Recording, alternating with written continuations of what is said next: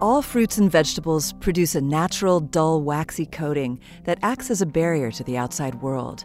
It's this cuticle that helps retain moisture inside the fruit and keep water from the environment out. But you won't find this waxy coating on your produce from the supermarket.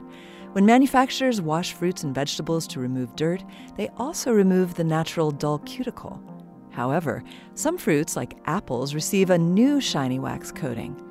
Cosmetics are crucial to sellers who maintain that shiny apples are more appealing to customers than dull ones.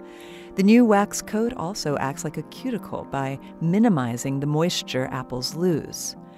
Manufacturers carefully guard the chemical composition of these coatings, but we know that they are very similar to sweet coating on candies like Skittles. Carnauba wax from the leaves of Brazilian palm trees is a favorite at apple processing plants. Agricultural workers in Brazil beat the carnauba wax off of the palm leaves before refining and bleaching it.